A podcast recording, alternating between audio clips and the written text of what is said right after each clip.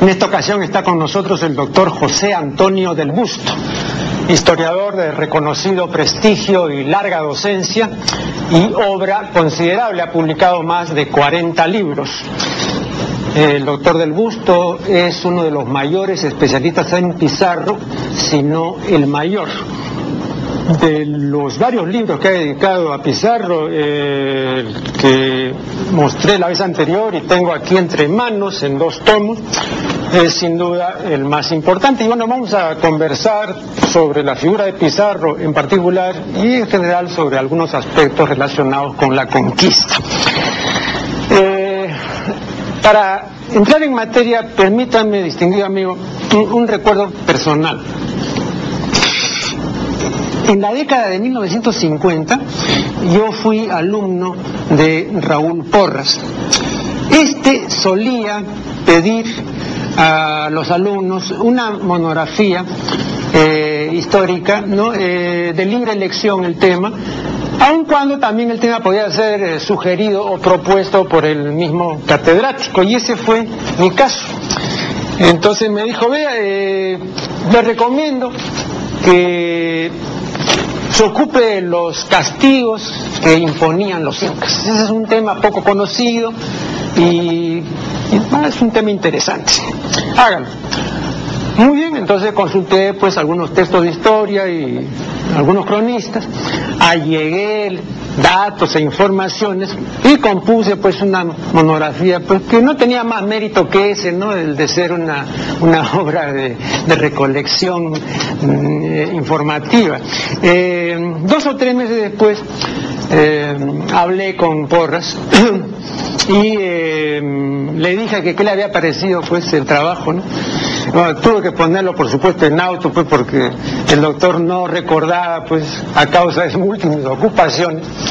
Entonces le dije, doctor, ese trabajo, recuerda usted que me sugirió el tema sobre los castigos de los. Ah, sí, sí, claro, sí, sí, lo he leído, sí, está bien. Por supuesto no lo había leído, ¿no? Pero me lo dijo por salir del paso. Y luego agregó una cosa que sí se me quedó grabada, porque Porras usó una palabra que yo a los 18 años de mi edad eh, no conocía.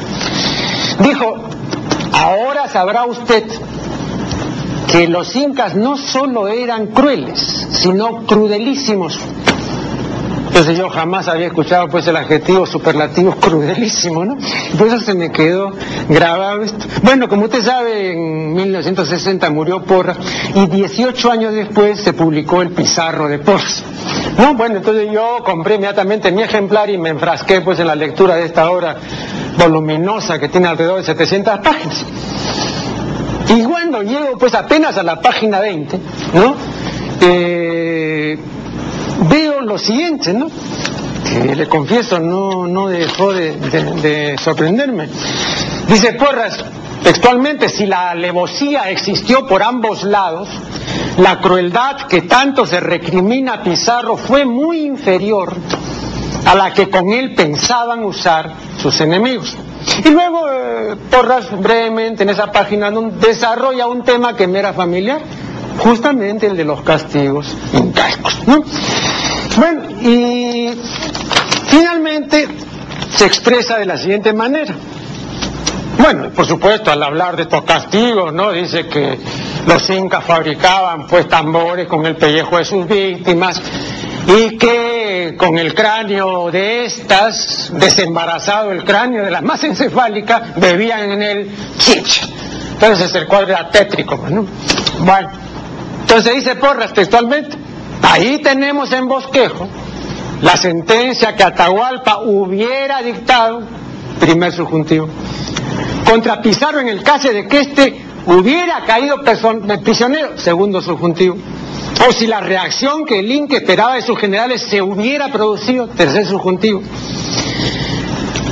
la cabeza de Pizarro le hubiera servido, cuarto subjuntivo, y el pellejo de tambor, no le hubiera servido de vaso y el pellejo de tambor, bueno, frente a ella, a esta presunta o supuesta sentencia de Atahualpa, dice Porras, hay que convenir que la sentencia expedida por Pizarro ya fuese la de la hoguera o la de garrote, resultaba blanda y moderada. Bueno, le confieso, no bien leí esto, no díjeme para mis adentros que el doctor Porras había incurrido en un error, ¿no? Porque no se puede comparar una cosa hecha con una cosa que se pensaba hacer y no se hizo. O sea, no se puede comparar pues un factum con un proyecto, ¿no? Esto, esto me parece que es inadmisible porque no es metodológicamente correcto y tampoco es lógicamente aceptable, ¿no? Bien, pero él lo ponía así. Y al cabo ahora de tantos años, uno puede hallar razones o sin razones para esta actitud del historiador, ¿no? Uno puede decir, bueno, estaban en juego el pizarrismo de Porras, el, hispanismo, el estado mismo en que se hallaba la historiografía nacional hace 50 o 60 años, en fin, pues eh, tantas cosas, el, mismo carácter controversial y, eh, y muy opinable del tema. ¿No? Entonces todo esto pues podía eh, provocar o facilitar que se dieran como se dieron juicios de este Jaez, ¿no? Eh, ahora bien, vea, yo creía tal vez ingenuamente que todo esto había sido superado, eh, que las aguas se habían aquietado, ¿no? Pero leyendo el pizarro de José Antonio del Busto, compruebo por ciertas aclaraciones y advertencias que usted hace que las aguas no se han aquietado. Y voy a ejemplificar lo que estoy manifestando. Dice usted, por ejemplo, la página 18. Historiar a Francisco Pizarro no es hacer su apología. Es estudiarlo científicamente y escribir su biografía empleando el sentido común y la apreciación serena. En la página 19 dice usted, destacar pues la figura de Pizarro no es servilismo, masoquismo ni falta de dignidad, sino hacer memoria de un hombre muy singular cuyos hechos perduran hasta hoy en el Perú. Y en la página 21 dice, tratamos de evitar el apasionamiento, la fantasía, la ligereza y la confusión sin perder de vista el pensamiento de los hombres en el siglo XVI. Sin esta última premisa nuestro trabajo sería ajeno a la realidad quinientista. Bien, eh, si Pizarro en particular y la conquista en general, ¿no? Eh, hubiesen dejado de ser temas que mueven y remueven, entonces debo manifestarle pues que todo esto que usted dice estaría de más, ¿no? Eh, sin embargo, parece que el asunto sigue siendo un asunto movido y que por lo tanto estas advertencias y estas declaraciones de José Antonio del Busto no están de más, ¿no? Eh, ¿Cuáles son sus comentarios al respecto? Bueno, empezando por lo de Porras, que es una figura que admiro porque es una figura especializada en la conquista del Perú y en la figura de Pizarro, yo tomo a Porras en lo que como historiador trabaja, pero no en una historia que no existe como la que pudo ser y no fue. Entonces, por ese lado, lo que puede haber pensado Porras, con todo respeto, es un pensamiento particular, personal, pero que yo no lo puedo hacer mío.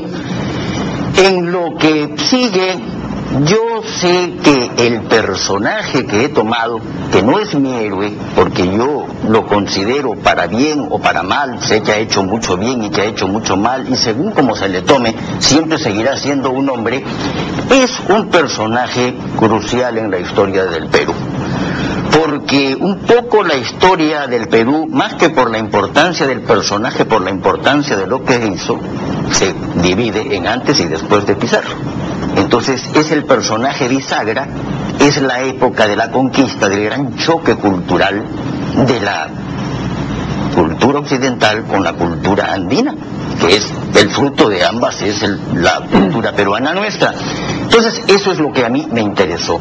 Hay susceptibilidades, sí, a lo largo de todo el territorio, unos en pro, uno en contra de otros en contra de Pizarro, pero yo esto lo considero una cosa pasajera, que el tiempo va a curar, como ha curado pues a los descendientes de los chimus y de los mochicas, la presencia del Inca Tupac que les arrasó Chan Hoy día pues en el departamento de la libertad no hay nadie que piense contra el Cusco, ni que opine contra el Cusco.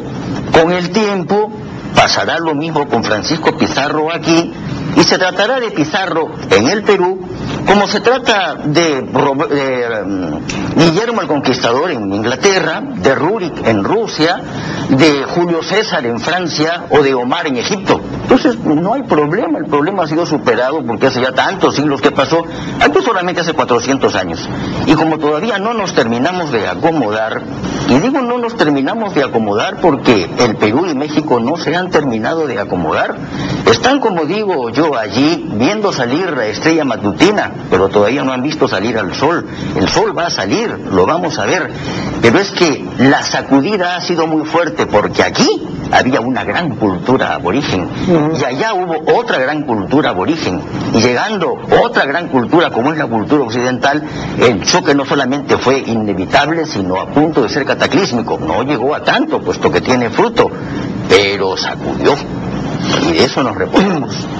Pero el hecho de, de las precauciones que usted toma y el hecho de adelantarse a posibles juicios adversos respecto a una acusación, por ejemplo, que por supuesto usted la, tendría pues por, eh, despropositada, ¿no? De, admiración desmedida o de servilismo con respecto a España, etcétera.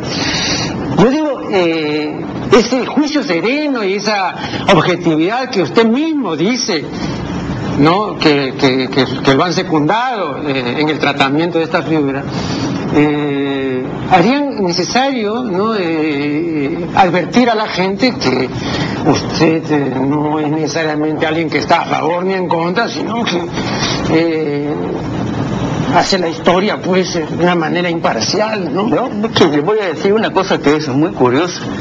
Yo hago historia hace 50 años. Yo trabajo a Pizarro hace 40 años. Y a lo largo de todo este tiempo yo he visto lo uno y lo otro. Entonces resulta que para los hispanistas yo soy indigenista y para los indigenistas yo soy hispanista.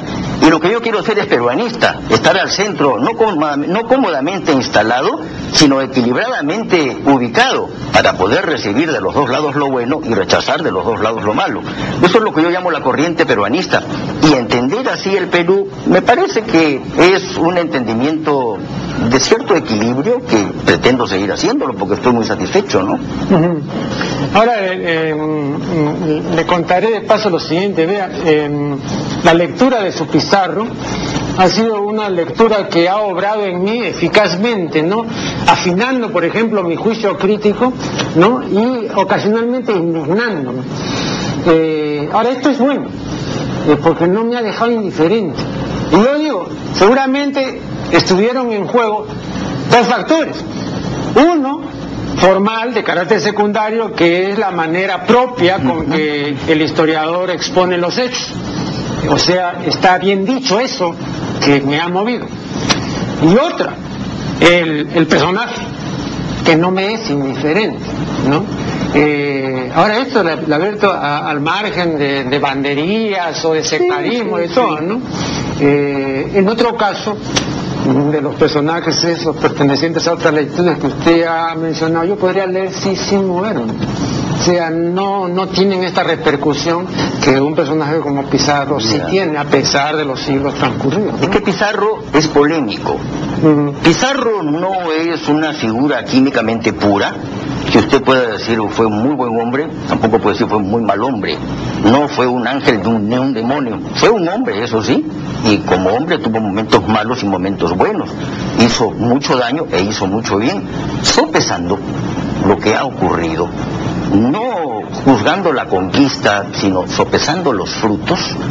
Entonces, yo creo que la figura de Pizarro no digo yo que es invalorable, sino que es insustituible, porque cumple una función muy importante para el Perú moderno que empieza a existir con él. No es el fundador de la nación, porque quien funda la nación peruana es el pueblo peruano.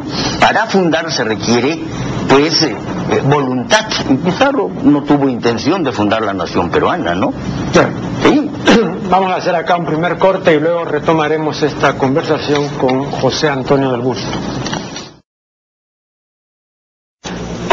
Por razones de tiempo no podemos eh, desenvolver este asunto de manera cronológica, vamos a espigar pues algunos puntos esenciales. Por ejemplo, el episodio militar de Cajamarca. Usted dice que esto se explica en gran medida por el factor sorpresa. ¿no? ¿Podría brevemente exponer esto? Para mí, el factor sorpresa es lo principal en Cajamarca. Sin la sorpresa, el resultado habría sido otro, desconocido, pero otro, no el mismo. Y claro está, la sorpresa, eso sí, la utiliza Pizarro. Y creo yo que es mérito de Pizarro el utilizar esta sorpresa. Atahualpa no está preparado para la sorpresa. Él quiere dar la sorpresa, pero antes la da Pizarro. Y entonces él resulta el sorprendido y Pizarro el sorprendedor. Pero una observación. Lugar, había una desproporción numérica extraordinaria, ¿no? Eran 7.000 eh, indios guerreros y eran 165. Entonces, eh, la desproporción es de 42 a 1, para comenzar, ¿no? Luego tengo entendido que estos 7.000 fueron eh, desarmados. No que la sorpresa que podrían dar sería una sorpresa de qué, de, de agarrarlos eh, manualmente. Así es. Algo de este orden. Bueno, luego, aquí hay otro asunto, ¿no? Cuando el día anterior eh, van los capitanes a Puntumarca, ¿no? donde estaba el Inca y donde había un enorme campamento, ¿no? Eh, después de muchos eh, requerimientos y de no escasa instancia, sale Atahualpa, ¿no? Y entre otros estaba ahí Hernando de Soto. Entonces Hernando de Soto, supongo yo que para ver si se asustaba eh, el Inca, ¿no? Se acerca pues prácticamente a medio metro o algo así y hace una serie de cabriolas con el caballo y todo, ¿no? Y el Inca inmutable, no pestañó. Hubo sí, según refieren las crónicas, indios que se asustaron. Muy bien. Pero la cabeza visible no se asustó y siempre es el que da el ejemplo, ¿no? Muy bien. Según cuentan también las cronistas, eh, a aquellos que se asustaron, Atahualpa los mandó matar para que el resto vea que no hay que asustarse ante los caballos. Muy bien. Eh, entonces, pues que les iba de escarmiento. Entonces había este antecedente, ¿ah? Entonces, eh, en, primer lugar, mm, Atahualpa no se asustó, porque ¿cuál fue el factor sorpresa en Cajamarca? Eh, los caballos y las armas. Muchas cosas. No, pero por ejemplo, básicamente esas dos. Las armas no, los caballos de repente sí, pero son varios los elementos. Por ejemplo. En primer lugar está lo inesperado, que es la esencia de la sorpresa. En segundo lugar están los caballos, que es la fuerza desconocida. En tercer lugar están las armas de fuego, que aunque no son muchas hacen ruido. Estoy hablando de la artillería. Me ocupo de la arcabucería porque eran tres arcabuces, que es muy poco. Además es una, son unas explosiones enteramente opacas, bajas, que no creo que hayan hecho mm, más ruido que daño. Y después está la misma presencia de los soldados que salen voceando y gritando aquello de Santiago, Santiago, Santiago y a ellos. Entonces, los caballos con los petrales llenos de cascabeles y de, y de campanillas, golpeando el suelo con los herrajes. Todo, en fin, colabora a que esta gente que esperaba tomar a manos a los españoles no puedan explicarse qué cosa es lo que está ocurriendo. Y eso es lo que aprovechan los españoles para atacar con tácticas especiales, conocidas, ¿no? Pero especiales para este caso, que era del martillo, que es ir por el centro y ocasionar el hundimiento de la masa. Entonces se rebalsa por los costados. Ahí es cuando ataca Belalcázar y Hernando Pizarro por los costados, retrocede Soto y empuja. ¿eh? Y de este modo los indios se van matando entre ellos. Yo tengo, y en otras oportunidades he hablado mucho, de repente no sería viable repetirlo aquí, lo que sucedió en la tragedia del estadio, ¿no? Que unos pocos policías contra miles de personas. Claro, y usted también lo dice en su libro, ¿no? Sí. En esta tragedia de 1964, ya dentro de un par de años serán 40 años. Pero, eh, y me parece muy, muy oportuno que usted haya mencionado esto. Y yo le voy a decir lo siguiente. Vea, yo tengo una lectura del episodio militar de Cajamarca que se conexiona con lo que, vamos a ponernos así a la manera de por pudo haber pasado en el Estadio Nacional. Eh, Usted, por ejemplo, no se podría imaginar esa tragedia si en lugar de la gente común y corriente que había en ese momento en las graderías del estadio, hubiese habido gente seleccionada de las Fuerzas Armadas y de las Fuerzas Policiales, comandos de élite, gente profesional. No había habido ni un muerto. ¿Por qué? Porque era gente preparada. Bien, esto mismo yo lo pongo en el otro caso. Si estos 7.000 o los 30.000 que según parece había en, el campamento del Inca hubiesen, sido guerreros profesionales preparados, entonces yo no veo por qué ante 165 no iba a haber ese pánico y, iba a haber ese aplastamiento y, en fin todo lo que hubo y luego tres o cuatro mil muertos, ¿no? ¿no? Eso solamente es porque esa gente Primero, no era gente preparada. Segundo, se asustó, cosa que, revelaba para usted, tengo entendido que es aficionado a la fiesta brava y es aficionado a la gallística. En la fiesta brava y en la gallística se habla de casta, ¿no? De valentía, punto honor y todo. Vea, cuando hay casta y valentía, punto honor, que vengan 165 y que hagan un destrozo de, de, ese orden. Creo que muy poco hicieron los españoles, en realidad el destrozo lo hicieron los otros, ¿no? Pero usted no cree que que también la impreparación, no solamente porque se asustaron, porque ya incluso el hecho de asustarse ya está revelando una falta de profesionalidad, es decir, ya hay, una falta de interés ahí, ¿no? Porque claro, en alguien que realmente no sabe nada de nada, entonces pues un pequeño ruido desconocido pues lo va a poner de vuelta y media, ¿no? Bueno, en primer lugar, yo creo mucho en el temor a lo desconocido porque es más grande que el temor a lo conocido. Y lo conocido se puede tornar desconocido cuando es inesperado y se acrecienta, se multiplica y eso en proporción geométrica que fue lo que ocurrió. Mire, si usted me pone a los demás casta y a los hombres de armas más preparados, sentados o puestos en la cantidad que quiera en la plaza de Cajamarca, y vienen los marcianos, probablemente ocurra exactamente lo mismo con los cuerpos de élite de cualquier nación, de cualquier nación.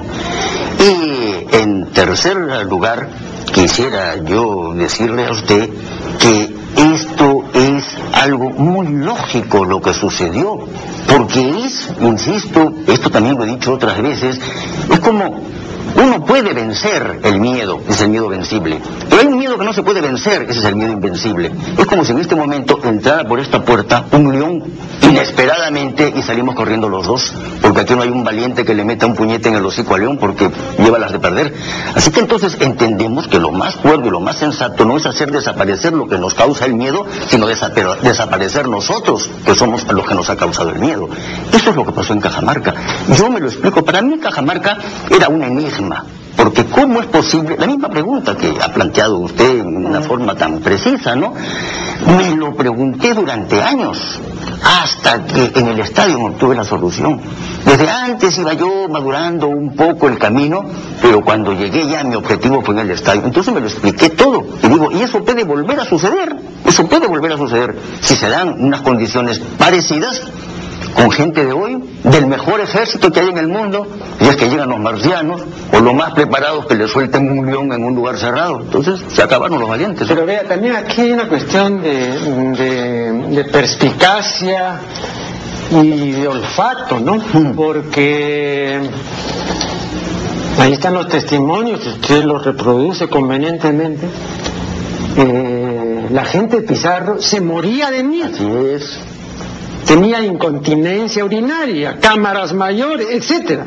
Entonces era una situación que pudo haber sido, bueno, no sé si había pues psicólogos entre la gente del lugar, ¿no? Pero cualquiera pues, Nietzsche decía, yo tengo mi genio en la nariz, decía, yo me huelo las cosas. El enemigo pudo haber olido que estos señores en realidad se estaban muriendo de miedo, ¿no? Entonces, este hubiese sido, digamos, eh, un apoyo formidable, porque uno sabe si el otro, el mío no se puede ocultar. Por ejemplo, eso mismo de que se estaban orinando, no se puede ocultar, pues, ¿no? ¿Cómo no se dieron cuenta eso de Sí. ¿Me permite usted, doctor? Lo que pasa es que este miedo de los españoles fue privado, fue oculto, fue secreto. Y entonces en la oscuridad de la noche esto fue lo que sucedió. No hubo testigos, de ellos no salió el asunto. Pero en cambio, al día siguiente, ellos son los que irrumpen con este pensamiento. que es, en el fondo es la guerra, ¿no? Matarte es o matarme has. Si yo no te mato, tú me matas, yo te mato. Esta es la conclusión. Y desesperadamente, con un miedo vencible, salen los españoles a jugarse el todo por el todo. Y esa noche se dan los bravucones, y se dan los cobardes, y se dan los prudentes, y se da todo, porque es toda una gama humana, pues la que hay allí, ¿no?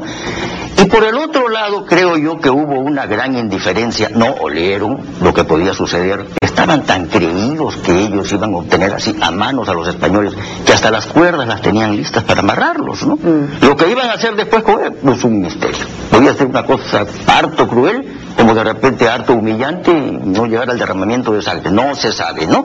Eso es hablar una vez más de lo que pudo ser y no fue. Pero que eso sucedió en Cajamarca, hasta donde yo soy a la distancia en el tiempo testigo, eso es lo que me consta, ¿no? Bien, una nueva pausa y luego volveremos con esta conversación. Usted dice que el factor sorpresa fue determinante. Sin embargo, Dice también, jugando con dos conceptos interesantes, aunque yo no sé hasta qué punto de aplicables en este caso, pero bueno, usted los tiene por, por, aplicables, ¿no? Guerra mágica y guerra mística, ¿no? Entonces, mientras que el abanderado o el jefe militar o el Inca esté, entonces tiene curso la guerra mágica, ¿no? Eh, sí, si no está, se acabó. Bueno, pero todavía pasó un, buen tiempo, por lo menos media hora, hasta que prendieran al Inca. Entonces el abanderado, el jefe estaba ahí todavía. Entonces, ¿por qué iban a perder? Y el asunto, eh, la estampida vino después de, Santiago, muy, muy rápido.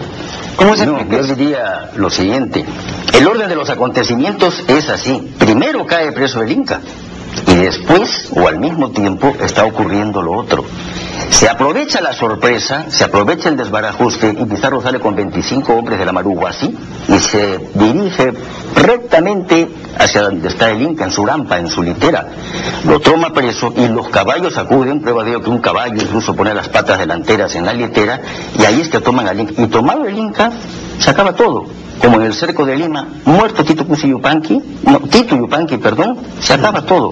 Y en otra, mira la guerra mágica, la que decía, si está tu jefe al frente, la ganas. Si no lo está, mira, la perdiste por más que hagas. Esto en México y en el Perú, en la batalla de Otumba y en Cajamarca. En Otumba es mucho más notorio que en Cajamarca.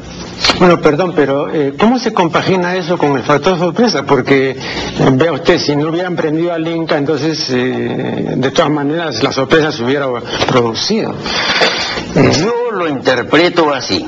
La sorpresa facilitó la captura del Inca. La captura del Inca coronó el éxito de la sorpresa. Todo es uno. Por ejemplo, cuando usted describe la captura, ¿no? Y uno ve a, los que llevaban la litera, ¿no? Y uno se dejaban herir, les quitaban los brazos, ¿no? Los mataban y todo, y los reemplazaban otros y todo. No atinaban a nada. O sea, esa gente no era gente preparada para nada. No, no, yo no lo interpreto así, al contrario. Pero dígame, usted dice qué tal el escepticismo, qué tal, perdón, este... No, estoicismo. estoicismo, sí. Sí, eh, pero ¿qué? Dejarse matar así de una manera burda. No porque eh, no atinaban a nada. En la mentalidad andina al servicio del Inca, esto era así. No hacerlo así no solamente era un delito, sino además un sacrilegio. Entonces, por ambas cosas, la pena de muerte era algo a lo que estaban acostumbrados estos indios lucanas o rucanas, como se llamaban, que la única misión de su vida era esa, y esa la tenían que cumplir, y la cumplieron, ¿no? Y a mí me parece que esa parte es admirable. El estoicismo, no encuentro un estoicismo mayor en la historia. Su misión era no defenderse, no defender al Inca, simplemente portarlo y transportarlo. Y lo que se sabe sobre la forma de llevar la rampa, verdaderamente pues eran unos maestros haciéndolo, ¿no? Ahora parece, según lo que refiere usted y refieren los cronistas, que una de las cosas que perdió o que facilitó la captura de Atahualpa fue el hecho de llevar este pelo largo, ¿no? Porque lo jalaron del pelo y lo tumbaron. Así es. Sí. Lo que ocurrió fue lo siguiente, todos los incas tenían el pelo muy corto y erizado Entonces los incas se cortaban el cabello con pedernal, ¿no? A partir de, determinada ceremonia del rupto chico. Y, y eso con el yauto, la mascapaicha, las prendas, en realidad no era una cosa. Lo que llamaba la atención en la cara de los incas eran las orejeras, las orejas grandes. Pero todo lo demás era, si se quiere, normal. Ahora se le tributaba el saludo de capa capo inca, gran señor perfecto, y Atahualpa cuando era príncipe, ni siquiera príncipe heredero en la guerra de los pastos, las órdenes del ejército de Huayna Capac, entonces perdió una oreja. Entonces ya no era el capa capo inca, el señor perfecto que quería ser, y tenía que ocultarse esa oreja perdida, quebrada, dice la crónica, con la cabellera larga. Y ahí es donde saltan entre Alonso de Mesa y Miguel Estete y lo aferran de la cabellera y se lo traen abajo. El único inca que tenía el cabello largo. El único, no ha habido otro. Ahora parece que en ningún momento, y eso sí, también ahí está, por ejemplo, es otra cosa, ¿no? En ningún momento se descompuso. En ningún momento, ¿no? Y, eso, o, sea, seguía dando el ejemplo. ¿no? Claro, yo me enteré. Una educación imperial. Sí, imperial, ¿no? Entonces también es lamentable ver que su gente se estaba muriendo de miedo cuando, cuando el Señor estaba en lo más... No, eh, bueno, eh, también hay una incorrespondencia, ¿no cree usted? Él había mal acostumbrado a la gente, dentro de lo que eran las buenas costumbres del Tahuantinsuyo, a no mandarlas directamente, sino a través de capataces. Y los españoles matan primero a los capataces y entonces se corta la comunicación. Haga lo que haga, los lucanas no lo interpretan porque son los capataces los que lo tienen que mandar a ellos. Entonces está el Inca aislado y los lucanas también, por eso es que no se mueven. Eh...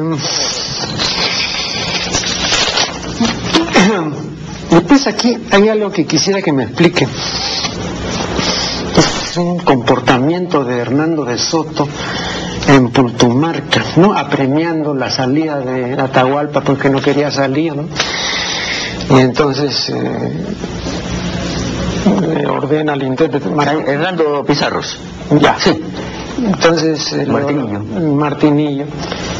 Eh, que, no, dile que salga. Como no salía, entonces dice, decirle al perro que salga. Bien, eh, yo pregunto, porque a mí me sorprendieron eh, estas exclamaciones insultativas, eh, estas bravatas, estas bravuconadas. ¿Son realmente así? ¿Fueron realmente así o son eh, evidentes añadidos, son interpolaciones? Porque ¿sí fueron realmente así o son eh, evidentes añadidos, son interpolaciones? Porque le voy a decir una cosa, ¿no? Porque a mí me parece que, que un capitán, que un profesional de la guerra, ¿no? no puede proferir estas torpezas, porque uno, en ese momento por lo menos todavía no sabían qué reacción podía tener el perro, ¿no? el idólatra o en fin, como se le quiera decir. Eh, de modo que había que más bien tener cierta prudencia, había que ¿no? medir las palabras, pero, pero no lanzarse así. ¿no? ¿Cuál es la explicación? eso es lo que se nos ocurriría a nosotros con una educación entre cortesana y cívica. Militarmente daba muy buen resultado el llamar perro al enemigo. Atahualpa llamaba perros a los tallanes, de manera que también el Inca usaba esta expresión. Pero sobre todo Hernando venía de un siglo XV, a pesar de que había nacido en el XVI, venía de un siglo XV español donde se le decía perro cristiano, perro judío, perro moro, y el apóstrofe canino que se llama era una cosa usual, como decir nosotros una palabrota. Entonces, eso era parte del vocabulario militar. No está claro que Martinillo lo haya traducido así, pero es muy probable que acostumbrado a traducir las cosas como se las decían y no como él las interpretara, hubiera dicho eso. Que el Inca, al sentirse llamar perro, hubiera sufrido una reacción muy especial. Pero el Inca era un señor, ¿no? Entonces, como trata Hernando Pizarro, lo hace con la punta del pie y ni siquiera lo mira. Y solamente al final levanta así la cara como para mirarlo, para encomendarle una misión contra los caciques del río de Suricará. Así que yo creo que el señor y el dueño de la situación en Pultumarca fue Atahualpa. Y los otros llegaron desconcertados a contar lo que contaron y por eso pasó esa noche de San Eugenio lo que pasó en secreto, ¿no? Ahora, em, cuando Pizarro mandaba estas embajadas,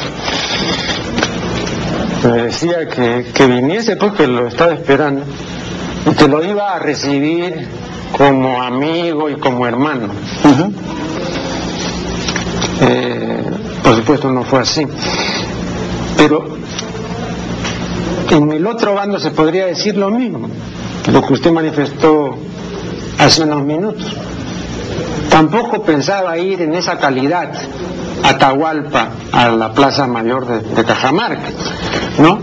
Entonces, ¿Usted cree que Atahualpa en algún momento creyó que iba a ser recibido como amigo y todo? ¿O como hermano? No, yo lo que piense Atahualpa no lo conozco. Pero no, más o menos. Pero lo que, pensaba, lo que pensaba Pizarro, casi puedo decir que sí lo conozco. Yo creo que Pizarro lo iba a recibir como un hermano y después lo iba a tratar como un hermanastro. ¿Me explico? Entonces al principio lo iba a recibir con todos los honores del caso y después le iba a decir, bueno, esto se acabó, ahora eres prisionero y afuera están todos y tú eres el rehén. Eso es lo que quiso hacer Pizarro, pero eso no fue lo que sucedió. Entonces yo creo que lo quiso tratar y recibir como hermano, pero después tratar como cautivo, como prisionero de guerra, como rehén, como lo, como lo trató, ¿no? Esa es eh, mi respuesta frente a esta pregunta, ¿no? Eh, vamos a hacer un nuevo corte y luego continuaremos dialogando con José Antonio del Busto. Quiero formularle una pregunta que cada vez que se toca el tema de Pizarro es inevitable. La pregunta es la siguiente. Haber sometido a juicio sumario a Atahualpa, haberlo condenado a muerte y haberlo ejecutado, ¿usted cree que fue un acierto o un error de Pizarro? Mire, Pizarro, puede sonar raro lo que voy a decir, Pizarro no lo hizo porque Pizarro no quería matar a Atahualpa. No le convenía, era un mal negocio para él. Él ganaba teniendo al Inca prisionero y vivo, y él perdía teniendo al Inca convertido en cadáver. ¿Qué fue lo que pasó? No fue algo que quiso él hacer, todavía más se dice, y hay crónicas que lo testimonian, que Pizarro hasta lloró cuando tuvo que firmar, porque él no quería él hacer, no era por sus buenos sentimientos, porque era un hombre muy endurecido en la guerra, un soldado, no le podemos pedir pues un sentimiento, era emotivo por otras cosas que le conozco, era emotivo, lloraba con facilidad, no fue la única vez que lloró, pero Sí es cierto que entonces se lloraba mucho entre los hombres de España. Hernán Cortés tenía un llanto famoso en una huehuete allá en Popotla, ¿no?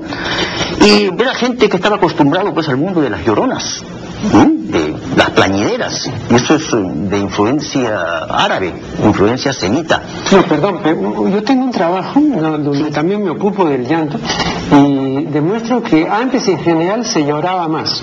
¿no? Sí, se lloraba más. En Inglaterra, por ejemplo, eh, se, lloraba también mucho, ¿no? Entonces, eh, quizá también son, son variaciones culturales, ¿no? Así como antes se besaba más, se besaba más, ¿no? Cuando uno iba, por ejemplo, y eso lo cuenta Erasmo, ¿no? A una casa había que besar a los dueños de casa, a los familiares, a los sirvientes y a los gatos si lo sabían. Había era un besuqueo general, ¿no? de modo que tal vez con el llanto. Entre los españoles más bien el besuqueo no, no. hizo fortuna. Sí sí, sí, sí, Pero el llanto sí, el llanto. Y lo que menos le llama la atención a los españoles es el llanto de los indios porque lo consideran natural, ¿no? En las exequias reales y cosas por el estilo. Por ahí también Atahualpa creo que también lloró, ¿no?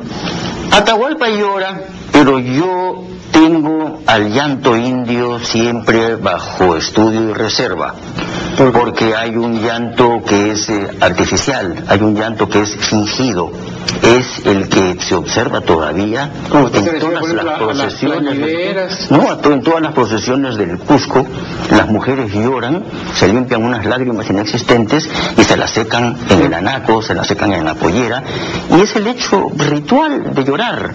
Entonces, eso es un llanto artificial, honesto, sincero, lo reconozco, pero propio de su cultura, ¿no? Sin embargo, no es el, que es por efusión de lágrimas. O sea que Atahualpa llora eso porque Atahualpa era un gran político, le daba vueltas a Pizarro en ese sentido, ¿no?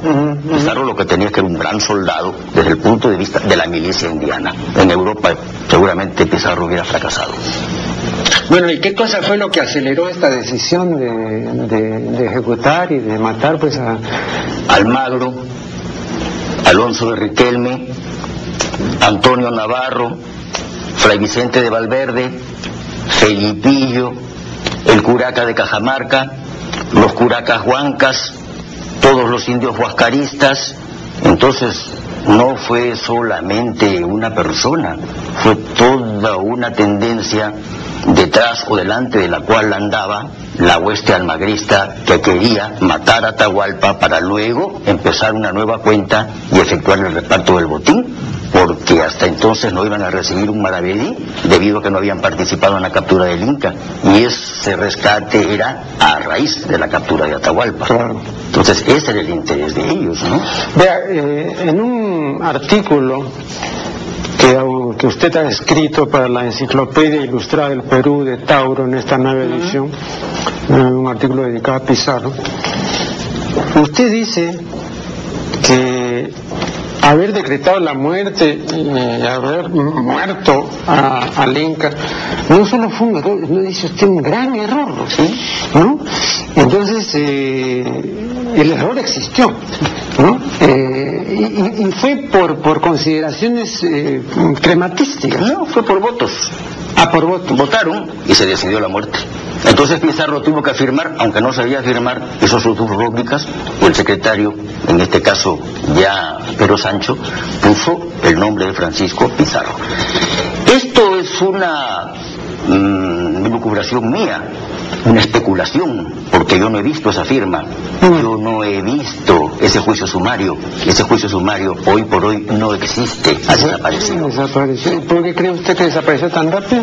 Hay intereses, ¿no? Sí. Muchos intereses para después no acusarse, hacer desaparecer eso como después desaparecen los libros de cabildo de los españoles en la guerra civil. Bueno, vea, aunque usted con toda razón puede decirme que hay que tener en esto una mentalidad quinientista, eh, yo no puedo dejar de, fastidiarme realmente cuando veo los cargos que le hicieron a Atahualpa, ¿no? Entonces era regicida, filicida, homicida, eh, incestuoso, polígamo, idólatra. Bueno, eh, eso fue... Eh, Todo eso estaba penado con la hoguera en España, o la decapitación, con la hoguera en España, o la decapitación, o la horca si eran villanos. Absolutamente todo. Entonces, en ese momento, con esa mentalidad, según las leyes de Castilla, se merecía la muerte. O sea que ellos creyeron o quisieron hacer creer de que el juicio sumario era justísimo. No fue, por cierto, porque hubo intereses para llevar a cabo esto. Con la misma fuerza lo han podido salvar, han podido deportar a mandarlo a España y bueno, que allá vea el rey que hace con el problema. Y aquí, en vez de utilizar a Atahualpa, lo mataron. Eso es. Ni lo critico ni lo aplaudo, yo simplemente digo lo que sucedió. Y con cierta licencia que antes criticaba, digo también lo que de repente pudo haber sucedido, tomándome esa libertad, pero sin opinar abiertamente sobre ella, simplemente fallando y diciendo, ¿no? Creo que fue un error matar a Tahualpa, porque desde el punto de vista español, más hubieran ganado los españoles conservándolo vivo. Claro. Pero mm, ahora a la distancia, después de tantos siglos, eh, el sentir común de las gentes juzga que, esa muerte fue completamente arbitraria, arbitraria y, y, es eso lo que hace que no haya restañado la herida ni tampoco haya cicatrizado, entonces se sigue hablando del trauma de la conquista y que todavía no nos recuperamos, etcétera. El hecho mismo de haber yo sido movido por un libro, diría, un libro revolvedor, decía para usar el término de Ribaboro. Palabra del siglo XVI. Sí, pues, eh, está indicando eso, ¿no? O sea, e, esto todavía es algo muy, muy... Sí, yo lo sé, sí. pero esto va a pasar, esto no se va a quedar así toda la vida, sino que esto, no pido yo que las heridas se restañen o que cicatricen y cierren, no, sino que quiera o no quiera, eso va a suceder, porque no podemos perder el tiempo tanto pero así fuera necesario perderlo, no se va a perder, porque esto es algo que pasa. Usted compare el, pensamiento de nuestros abuelos y compárelo usted con el pensamiento mm. nuestro. hay una distancia abismal. Pero ve, hay, ciertas cosas que no pasan. Le voy a mencionar algo bien concreto, que usted por supuesto conoce. Al día siguiente del episodio de Cajamarca, o sea, el 17 de noviembre, ¿no? Se dirigen los españoles al campamento de Pultumarca y comienza el saqueo. Así es. O sea, al día siguiente. Entonces, cuando usted dice, señores, atención, Pizarro no es un civilizador, mm. es un conquistador, es un hombre de botín. Así es. Vino a saquear. Ahora, Aquí el reproche ahora, ¿no? Es el reproche también del saqueo, no solamente del abuso, mm. ¿no? Entonces, eh, yo creo que eso sí vale, doctor del Busto, ¿no? Decir, bueno, estos señores al día siguiente ya comenzaron a saquear, ¿no? Ya. Yo le voy a presentar a usted el otro lado de la medalla sin ponerme del otro lado. ¿Usted cree que los incas, cuando conquistaban, no saqueaban al día siguiente, si es que no saqueaban ese mismo día? La guerra es la guerra. En la guerra no hay buenos ni malos, todos somos malos. Sí, no, está bien, pues, pero, pero estos este, vinieron de fuera, ¿no? O sea, nosotros estaban aquí, ¿no? Ah, bueno, eran gente de casa, digámoslo así, sí. aun cuando no pudiéramos todavía hablar de peruanidad ni nada por el estilo, ¿no? Entonces eh, hay una diferencia, creo yo. No Al que viene de fuera se le juzga intruso, eh, alienígena, foráneo, lo que usted quiera. No, no es lo mismo. No es lo mismo, pero yo le diré que eran tan diferentes los hombres de la costa a los hombres de la sierra que casi podía yo decir que eso era así, que vinieran de afuera. Era un hecho un poco accidental, mm. ocasional. El que fueran quienes eran, quienes fueron, eso fue ya más esencial, más definitivo. Pero en el fondo ya estas son casi exquisiteces o preciosismos que pensamos a la distancia 400 años después. Pero entonces la guerra, la guerra, y se entra a lo que salga, a matarte e o matarme as, porque esa es la guerra. Ahora ya que usted menciona esto, eh, y habida cuenta de no disponer de muchos minutos, eh, quiero manifestar lo siguiente. Vea, eh, yo tengo un trabajito por ahí que se titula Muerte y Valentía. Bueno, y en forma sucinta menciono el acabamiento de una serie de personajes eh, que supieron terminar. Hay muchos personajes que no han sabido terminar, por ejemplo Mussolini no supo terminar, pero Pizarro sí, y entonces murió valientemente. Calcuchí Maxi murió valientemente. Eh, yo no he incluido la muerte de, de, Atahualpa, ¿no? Eh, me parece que es una muerte... Murió engañadamente. Ya, no, además eh, deslucidamente, ¿no? Eh, opacamente, ¿no? Opacamente, ¿no? no, no, no he incluido. Pero cuando menciono el caso de Pizarro, digo, la mejor descripción que conozco es la recreación muy bien hecha ¿no? de José Antonio el Busto, que es la siguiente que figura en su obra Pizarro y eh, transcribo los pasajes principales de esta recreación. Bien, eh, entonces es una muerte con grandeza, con dignidad y todo. Pero usted se identifica con el personaje, ¿no? Se identifica. Usted, por ejemplo, cuando muere Calcuchilmac, mm, aparte de decir que, bueno, lo quemaron eh, en Jaquicahuana, eh, y que la gente se alegró porque este era un tipo muy cruel, etcétera, ¿no? Los quechuas, ¿no? Sí, pero no dice más, pero no dice más, ¿no? De, eh, pero en el caso de Pizarro sí hay momentos. entusiasmo. Hay momentos donde dice, no, el águila contra los cuervos. El águila es Pizarro, por supuesto. ¿no? Ahora, esta es una licencia que tiene el historiador. De... Es probable y en mi caso sincero. Es así. ¿Por qué? Porque entre todos los conquistadores de América, que me los conozco, a unos de cerca, a otros de lejos, pero por mi oficio los conozco, esta es la muerte más gallarda, ¿no? No hay otra. Entonces, no me puedo poner yo del lado de Juan de Rada, porque es un lado un tanto hasta extranjerizante, si se quiere, por lo que representa, y es un lado que está, es una bandería que está, si se quiere, reñida con lo que Pizarro también representa, que quieran que no, Pizarro representa la peruanidad, porque yo sostengo que el Perú de hoy, territorialmente hablando, se debe a dos personajes, al Inca Tupac Yupanqui y a Francisco Pizarro que conservó lo que Tupac Yupanqui conquistó. Entonces, el mapa del Perú se debe a estos dos personajes. ¿A ¿no? No, Pachacute que estaba un poco cómodamente instalado en el Cusco. Por ahí dice usted que fundaron estos dos analfabetos. El tiempo, eso fue la parte legislativa, la parte cultural. Pachacute fue un genio, un genio legislador. Tupayupanqui un genio conquistador y Huayna un genio consolidador. Pero Tupayupanqui lo tomo en este sentido de conquistador que el territorio actual del Perú, hasta la selva, ahora yo estoy estudiando Tupac ¿ya? Y hasta en la selva me encuentro la presencia de Tupac ¿no? Remontando ríos, un mérito que no conocíamos, ¿sí?